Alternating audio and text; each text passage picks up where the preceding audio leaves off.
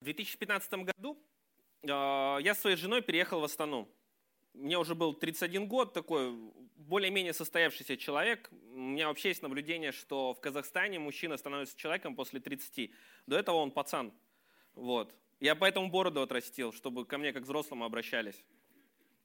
И одна из трагедий, вообще это было тяжелое время достаточно, несмотря на то, что нас в церкви приняли хорошо, нам очень сильно помогали.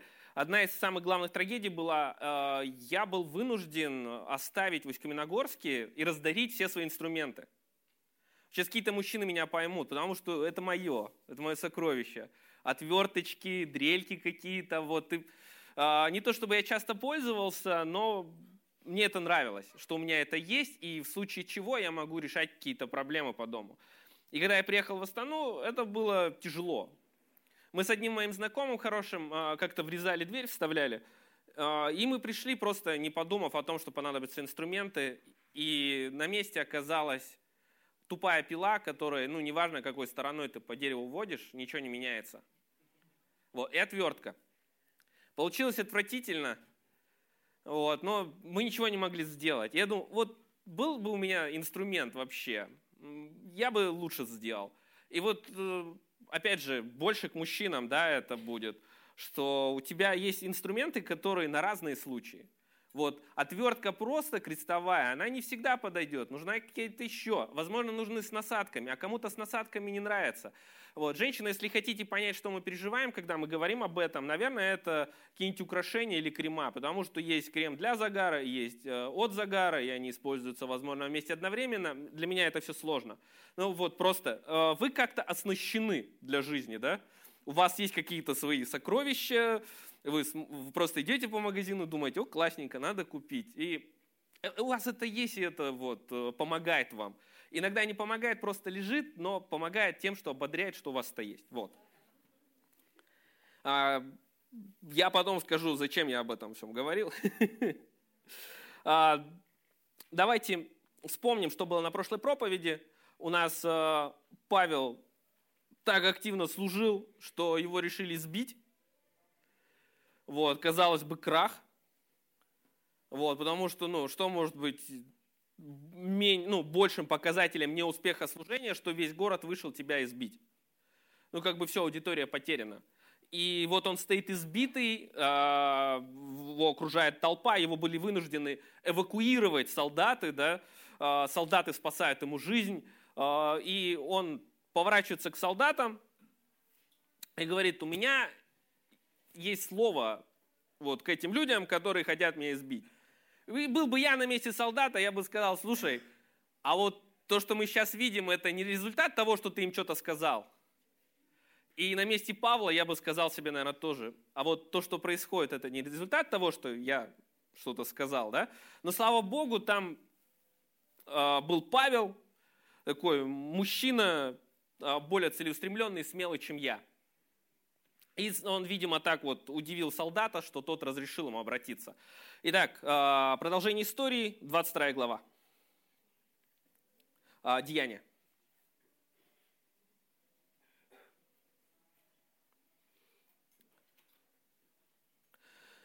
Мужи, братья и отцы, выслушайте теперь мое оправдание перед вами. Услышав же, что он заговорил с ними на, арамейском, на еврейском языке, они еще более утихли. Он сказал – я иудеянин, родившийся в Тарсе Киликийском, воспитанный в всем городе при ногах Гамалиила, тщательно наставленный в отческом законе, ревнитель по Боге, как и все вы ныне. Я даже до смерти гнал последователей сего учения, связывая и предавая в темницу и мужчин, и женщин, как засвидетельствует о мне в освящениях, и все старейшины, от которых и письма взяв братьям, живущим в Дамаске, я шел, чтобы тамошних привести в оковах в Иерусалим на истязание». Когда же я был в пути и приближался к Дамаску около полудня, вдруг осиял меня великий свет с неба. Я упал на землю, услышав голос, говоривший мне, «Савол, Савол, что ты гонишь меня?» Я отвечал, «Кто ты, Господи?» Он сказал мне, «Я Иисус Назарей, которого ты гонишь». Бывшие же со мною свет видели и пришли в страх, но голоса говорившего мне не слыхали. Тогда я сказал, «Господи, что мне делать?» Господь же сказал мне, «Встань и иди в Дамаск, и там а, тебе сказано будет все, что назначено тебе делать. А как я от славы света того лишился зрения, то бывшие со мной за руку привели меня в Дамаск. Некто Анания, муж благочестивый, по закону одобряемый всеми иудеями, живущими в Дамаске, пришел ко мне и, подойдя, сказал мне, «Брат Савл, прозри». Я тотчас увидел его. Он же сказал мне, «Бог отцов наших предизбрал тебя, чтобы ты познал волю его, увидел праведника и услышал глаз из уст его» потому что ты будешь ему свидетелем пред всеми людьми о том, что ты видел и слышал. Итак, что ты медлишь? Встань, крестись и омой грехи твои, призвав имя Господа Иисуса. Когда же я возвратился в Иерусалим и молился в храме, пришел я в выступление и увидел его, и он сказал мне, поспеши и выйди скорее из Иерусалима, потому что здесь не примут твоего свидетельства о мне. Я сказал, Господи, им известно, что я верующий в Тебя э, заключал в темнице и бил в синагогах. И когда проливалась кровь Стефана, свидетеля Твоего, я там стоял, одобрял убиение его и стерег одежды побивавших его. И он сказал мне, иди, я пошлю тебя далеко к язычникам. До этого слова слушали его, а за сим подняли крик, говоря, истребить от земли такого, ибо ему не должно жить. А, между тем, как они кричали, метали одежды и бросали пыль на воздух, тысяченачальник повелел э, вести его в крепость, приказав бичевать его, чтобы узнать, по какой причине так кричали против него. Но когда растянули его ремнями, Павел сказал стоявшему сотнику, «Разве вам позволено бичевать римского гражданина, да и без суда?» Услышав это, сотник подошел и донес тысяченачальнику, говоря, «Смотри, что ты хочешь сделать». Этот человек римский гражданин. Тогда тысяченачальник, подойдя к нему, сказал, скажи мне, ты римский гражданин? Он сказал, да. Тысяченачальник отвечал, я за большие деньги приобрел это гражданство. Павел же сказал, а я и родился в нем.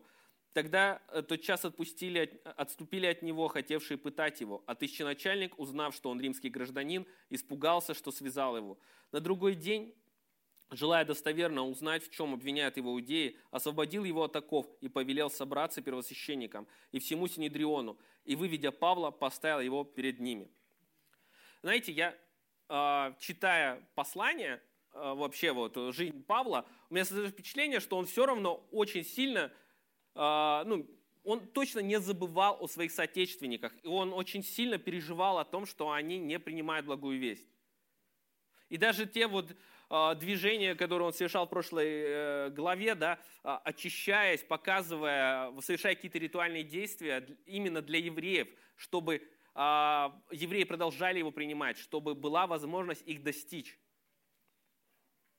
И здесь, когда вот он избитый, поворачивается и пытается что-то еще сказать, у него есть надежда, теплится надежда, что еще фраза, и эти люди передумают, они изменят свое мнение.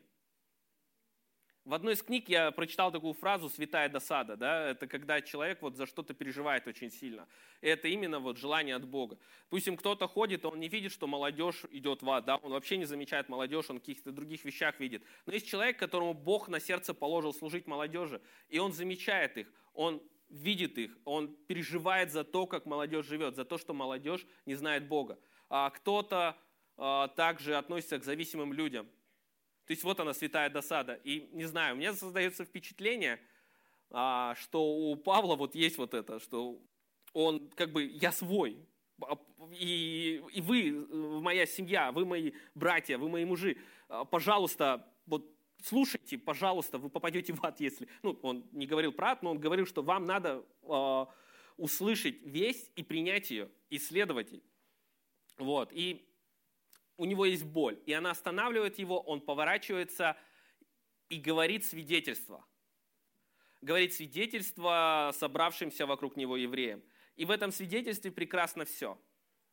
Во-первых, он говорит на еврейском. И это как елей на бороду Ааронову, да, евреям нравится. Они сразу притихли. Ну, да, в принципе, возможно, ты свой. То есть они э, говорили, что он предатель, он чего-то не знает, и поэтому надо его побить. Но он тут такое показывает. Ребят, а, я по-еврейски, кстати, говорю. Потом он показывает, как он рос. Он говорит о том, что Гамалиил известный мужчина, да, и он хороший учитель, поэтому, в принципе, еще один балл Павел.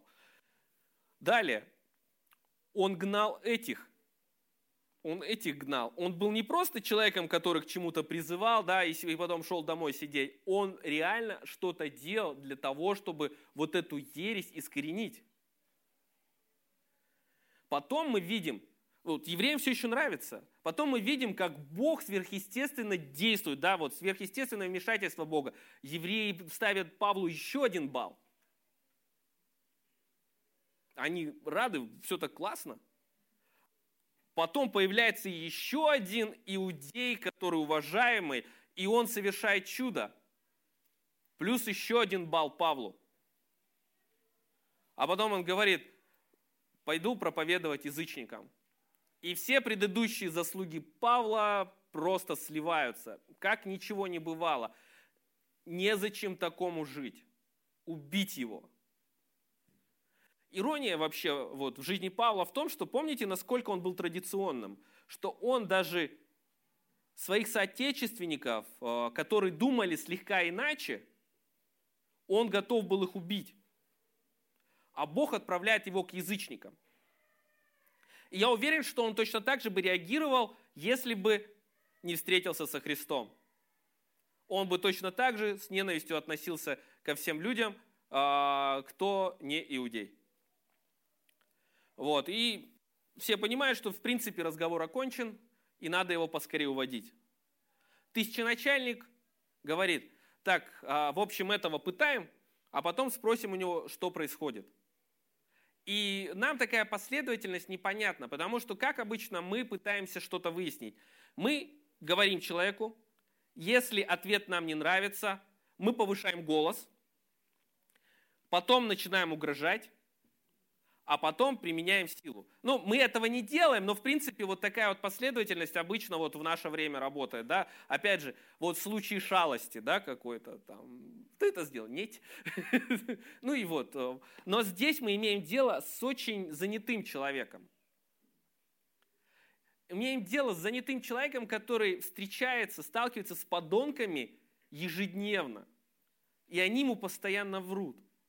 И он не хочет вот весь этот путь проходить, потому что он знает, что правду мне сразу не скажут. Поэтому давайте сразу же в конец вот попытаем, а потом мы у него спросим, что вообще происходит, собственно. И уже когда Павла подготовили а, к пыткам, Павла осенило. Он подзывает сотника и говорит, «А, ребят, а, вообще-то я римский гражданин. На самом деле римских граждан нельзя было не то что пытать, их нельзя было в тюрьму заключать, вот просто даже на время, да, так. А для того, чтобы римский гражданин попал в тюрьму или под пытки, нужно было приложить очень много усилий. И, в принципе, э, это было возможно, да, потому что люди в стремлении разрушить собственную жизнь, они очень настойчивы и изобретательны. Но для этого нужен суд. Суда не было. И Павел говорит, «А, я римский гражданин, вы меня пытаете, а суда не было. А, сотник напрягся, потому что за это тоже наказание. А, вот, кто жил в 90-е, да, а, помнит, что у нас особо закона не было. Вот, в античности закон работал.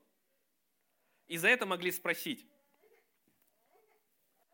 А я, я в последнее время плохо переношу, когда ребенок плачет. Сейчас тоже присоединюсь.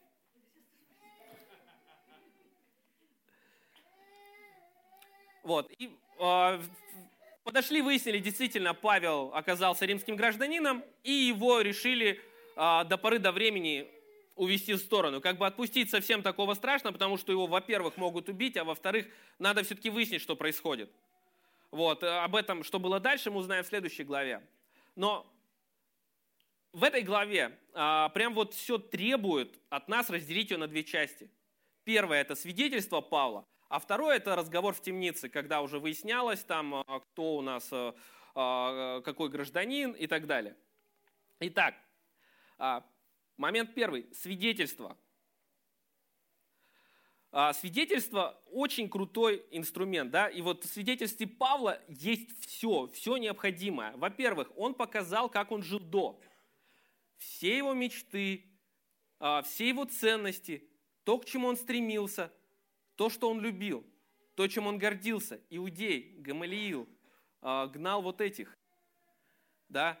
А, есть момент встречи с Богом. В его случае был сверхъестественный. и есть изменения. Изменения ему сильно не дали проговорить, там на этом его прервали, но тем не менее, все это есть. И мы все понимаем, что вот, раз к инструментам, что свидетельство – это очень крутой инструмент. По этому отрывку мы видим, что он не всегда работает. Но нам необходимо всем уметь рассказывать собственное свидетельство. Максимально в краткий период, а, в краткий срок, потому что нас могут не дослушать. И во всех свидетельствах должны быть три пункта. До, встреча и изменения, которые произошли после встречи. Допустим, мое свидетельство. А, я родился в более-менее обеспеченной советской семье, но перестройку моя семья не пережила. Мои родители спились, мы потеряли практически все, что имели, и будущего у меня практически не было. А из-за того, что будущего нет, вернее, оно было, но оно было страшным, я вообще не задумывался об этом и жил одним днем. То есть я разрушал свою жизнь. Мне было даже страшно дожить до взрослых лет, потому что непонятно было, что меня там ждало. А потом меня позвали в церковь. Я знал, что это секта, но пошел, потому что там написали, что будут девчонки. Как только я переступил порог церкви, я понял, что с этим местом у меня будет связано очень много, что я дома. С тех пор вся моя жизнь изменилась. Что это значит? У меня появилась надежда на будущее. Бог восстановил мою жизнь. Бог изменил ее. Он сделал из меня человека. И я говорю не только о том, что у меня есть надежда, что я попаду в рай. Я говорю о том, что Он и мою просто жизнь физическую изменил. И знаете, когда мы просто думаем о свидетельстве, когда мы осмысливаем э, свой путь, мы видим э, то, как Бог действует в нашей жизни. И когда кто-то попытается вам сказать там что-то, да, э, как-то Бога нет – а, то ты видишь свою жизнь, ну как нет-то? Вот, вот это вот ты как объяснишь? А, допустим, в моем случае, я же не просто так, я там пытался вырваться из этого. Я пытался а, прекратить употреблять всякое, но мне не получалось. И на тот момент, когда я встретился со Христом, я уже опустил руки, я уже перестал бороться. А когда встретился, все. Вот а, реально в моей жизни было так. Я не напрягался, просто все стало по-другому, все стало замечательно. И мы любим, когда свидетельства вот такие вот, а, допустим, как Павел, да, убивал, полюбил, как я там угробил свою жизнь, перестал гробить, начал вкладываться. Допустим, я просто вспоминаю, как я встречался с людьми до покаяния. Я заходил во двор, и люди думают, сейчас начнется, все, а, там бабули сразу же в истерику уходи отсюда, потому что никто не знал, чем вечер закончится, если я во дворе. Сейчас люди рады меня видеть. То есть, когда я прихожу в компанию, Санек, вот, все изменилось. И это очень видно, а, ярко видно. Но вот, э, допустим, моя жена, у нее не было такого опыта. Вообще, девушки, воспитанные из хороших семей, у них явно вот изменений в жизни не видно. То есть она и, и так никого не избивала, не пьянствовала, и в церковь пришла, в принципе. Вот, ну ничего не изменилось. В парнях это больше проявляется, да? А, адекватности Бог нам добавляет. А, был балбес, вот сейчас вот человек. А, люди уже с меньшей тревогой смотрят на то, как ведет себя парень. Ну, как есть. Я как мужчина изнутри проблему знаю. Вот, и вопрос возникает, типа, ну вот мне даже мое свидетельство не яркое, оно как бы не будет э, действенным, если я его расскажу кому-то. Но я вот верю в то, что свидетельство любого человека, оно работает, оно мощный инструмент, и оно яркое. Просто мы очень часто мы невнимательны, потому что сфокусированы на каких-то внешних проявлениях, изменениях. Мы такие смотрим, ну, как бы жизнь особо не изменилась, да, вот как бы я и тогда хороший был, и сейчас хороший. Впечатление, что Бог, Он только нарколог. Лучший в мире нарколог, безусловно, но Вот он только может нас исцелить от алкоголизма и наркомании. А вот к девочке воспитанной из хорошей семьи пришел, ну, я тут, в принципе, не нужен. Окей, потом встретимся. Вот. На самом деле, Бог меняет жизни тех людей, которые не пакостили и не губили свою жизнь до встречи с Ним. Допустим, а, просто вот а, первое, что мне пришло в голову, я специально долго не размышлял, чтобы быть честным сейчас. А, что такое вера? Вера – это основание для жизни, да? То есть, как минимум, когда вы стали верить, когда Иисус пришел в вашу жизнь, основание вашей жизни изменилось. Или появилось. То есть ты просто жил, жил, просто вот как-то вот импульсивненько все делал, а вот тут раз и у тебя э, есть основание, и основание, оно направляет наши поступки. То есть мы, в принципе, даже а, можем делать все то же самое, но уже причина, по которой мы это делаем, она другая. Также вера – это уверенность в будущем. То есть вот сейчас вот, э, ну, смотрим вдаль, в будущее, да, как, как я в 90-е, и там страшно. Жили в самой спокойной в мире стране до января 2022 года. Что происходит вообще? Смотришь вдаль и страшно. Но когда мы верим в то, что Бог всемогущий контролирует абсолютно все в нашей жизни, и даже не в нашей, и Он круче, все, э, у Него власти и возможностей больше даже, чем у самого главного на свете президента мира, то уже вот как-то смотришь будущее по-другому. Есть третьей части вашего свидетельства, когда вы говорите о том, как Бог изменил вашу жизнь, можно говорить об этих вещах. Вот об этом может сказать любой. Потому что взгляд в будущее у нас меняется. Причина наших действий или бездействия, да, она меняется, потому что иногда проявление вот, э, любви к ближнему – это бездействие.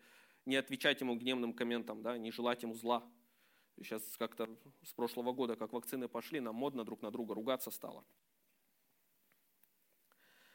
А, второй момент, э, который бы хотел сказать, а, не пренебрегайте своим прошлым. Помните, вот Павел, когда он пошел э, истязать в Дамаск верующих людей. Как он подготовился? Да, то есть это человек, который, ну, в принципе, он мог без писем прийти и сказать, они еретики, давайте их бить. Это хорошее дело, никто бы с него ничего не спрашивал. Если вы сейчас выйдете на набережную и начнете убирать мусор, никто не придет к вам и скажет, каким правом ты тут мусор убираешь? Ты и так молодец, тебя поддержат.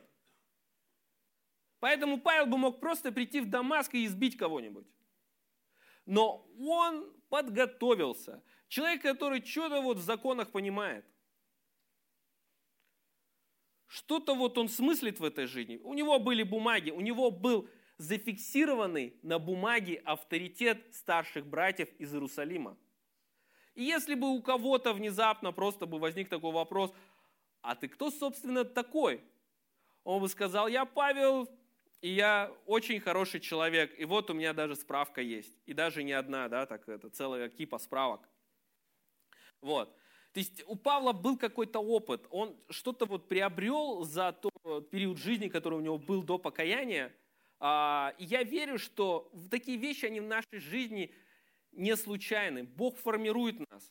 Он дает нам пережить какой-то опыт, который помогает нам быть солью и светом. Вот у Павла это было с законом. Да? Он знал, что он, на что он имеет право и что с ним нельзя делать. И он говорит, я римский гражданин. Он вспомнил о, правах, о своих правах, он вспомнил именно юридическую часть. И он говорит, меня нельзя, со мной так вот поступать нельзя. Очень важно понимать, просто вот э, анализировать свое прошлое, что вы прошли. И это, там бывает очень часто много боли. И часто эта боль становится топливом для того, чтобы служить больше и эффективней. В моей жизни было так. Да, вот э, мое сердце лежит к молодежи. И э, это из-за того, что из-за своей загубленной молодости, из-за того, что я видел, как к нам относились. Это было больно, э, за бесцельно прожитые годы и за вот всю боль, что я пережил, она помогает мне сейчас э, что-то терпеть, что-то преодолевать. Ну, конечно, если вам 30 лет, вы нигде не работали, и ваше единственное достижение, что вы любимый мамин пирожочек, то тогда нет, тогда не анализируйте прошлый опыт, просто приобретайте какой-то опыт в жизни, чтобы вот что-то делать в этой жизни, чтобы к вам серьезно относились. Да? И следующий момент. А, когда Павел обращался к евреям, он был уверен, по крайней мере, э, хотел в это верить, что обратившись к евреям, они его услышат и изменят свою жизнь. Это была дверь, в которую он хотел зайти, и вот он хотел вот там вот так вот служить. Да? Но он ломился в эту дверь, а она не открылась. Я не знаю почему, да? Вот Бог так решил, что эта дверь не откроется. И он тут же видит другую дверь. Он видит дверь, вот это именно юридическую. Вот, вот этим путем пойду. Сразу же в нее заходит. И представляете, что происходит? Я сейчас все грубо скажу, да, а, обобщу все, но римское правительство оплачивает миссионерское путешествие Павла. Более того, предоставляет ему охрану, кормит, поет, э, вся логистика на римском правительстве. То есть он, да, попал там в шторм, чуть не погиб, все это было, но он рискует не больше, чем другие, э, другие путешественники того времени. Но у него есть охрана, учитывая отношение э, иудейской общины к христианам, учитывая характер Павла, охрана то, что нужно – он всегда в безопасном месте, пишет письма, проповедует, и его никто не бьет больше. Это вот дверь, да, когда мы попадаем в какую-то ситуацию, ну, э, вообще у меня есть мнение, что нужно постоянно молиться, чтобы видеть э, открытую Богом дверь. Их масса вокруг нас. Когда мы думаем, а, как мы можем послужить, где мы можем послужить, как мы можем еще достучаться до своего неверующего родственника, а, как мы можем изменить а, ситуацию на работе. И ты такой раз попробовал, просто, ребят, давайте больше вот этого не будем делать. Те говорят, ну, просто пошел ты. И ты опускаешь руки, потому что, а что ты еще можешь сделать? И вот в такие моменты надо молиться за то, чтобы Бог показал вам дверь. Бог показал вам новый способ, как вы можете ситуацию изменить. Бог дал вам новые инструменты.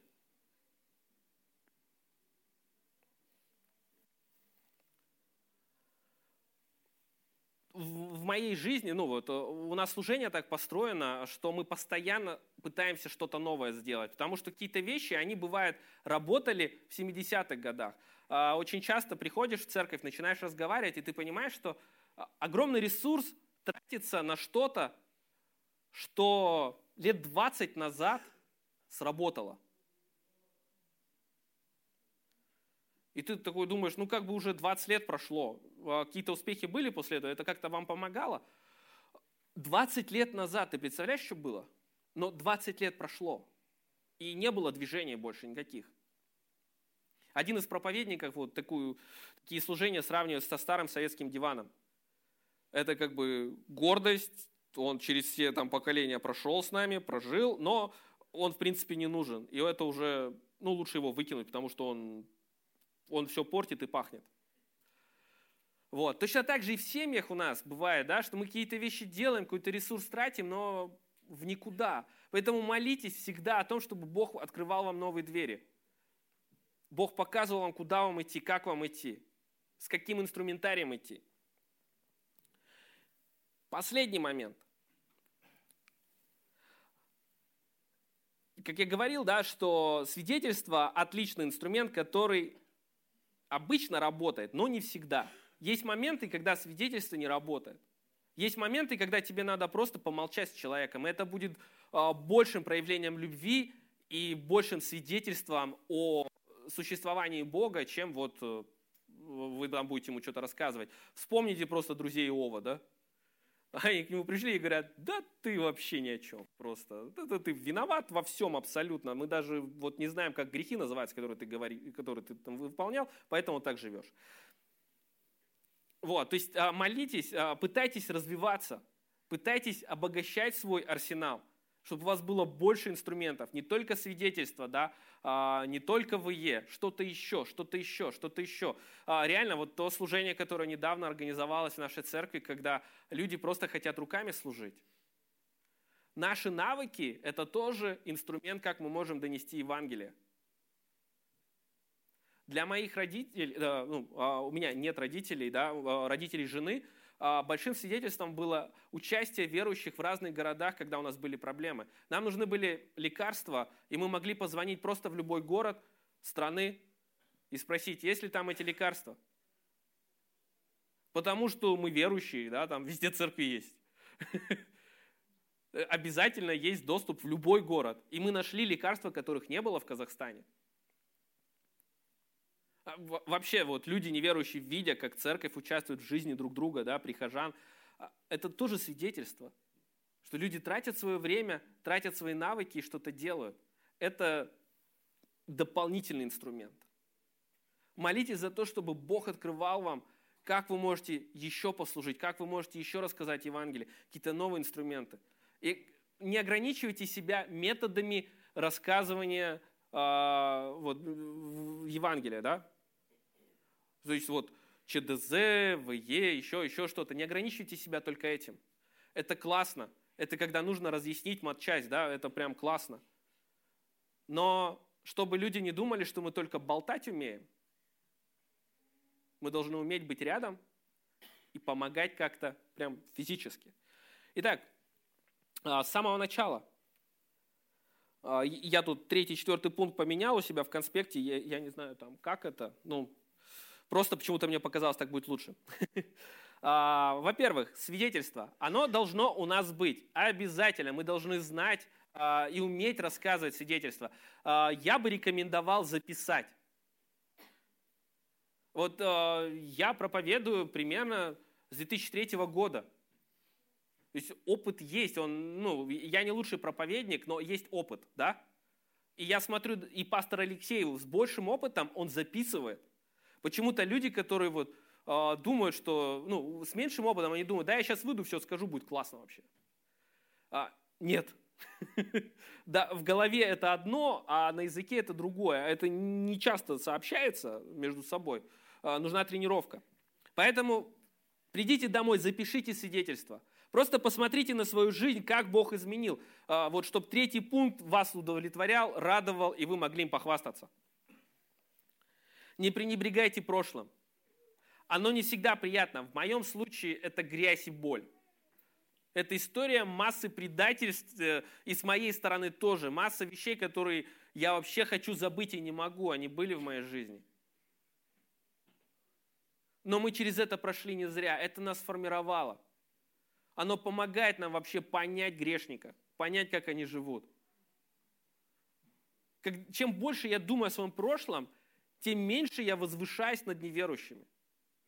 У многих верующих есть такое. Там, я ангел, а вы, ну, я не знаю, что вы такое. Вот, поэтому не пренебрегайте, смотрите в свое прошлое, ищите ресурс в нем. Расширяйте свой инструментарий. Чем больше вы можете, большими способами вы можете рассказать Евангелие, тем более эффективны вы будете. Четвертый момент. Ищите его волю. Спрашивайте об открытых дверях, о закрытых э, дверях. А, вот я завидую Павлу. Меня дух туда не повел, мы пошли в другую сторону. Меня дух туда повел. То есть он прям понимает, куда, что. Вот просто мне прям завидно. Я хочу жить вот так. Ну, не так, чтобы меня били, а вот именно понимать, куда идти. Да, а, я надеюсь, Бог не призовет меня к этому, потому что если призовет, куда я денусь, а сейчас мне страшно так. Вот. А, у меня все, в принципе. Я предлагаю сейчас а, закончить молитвой.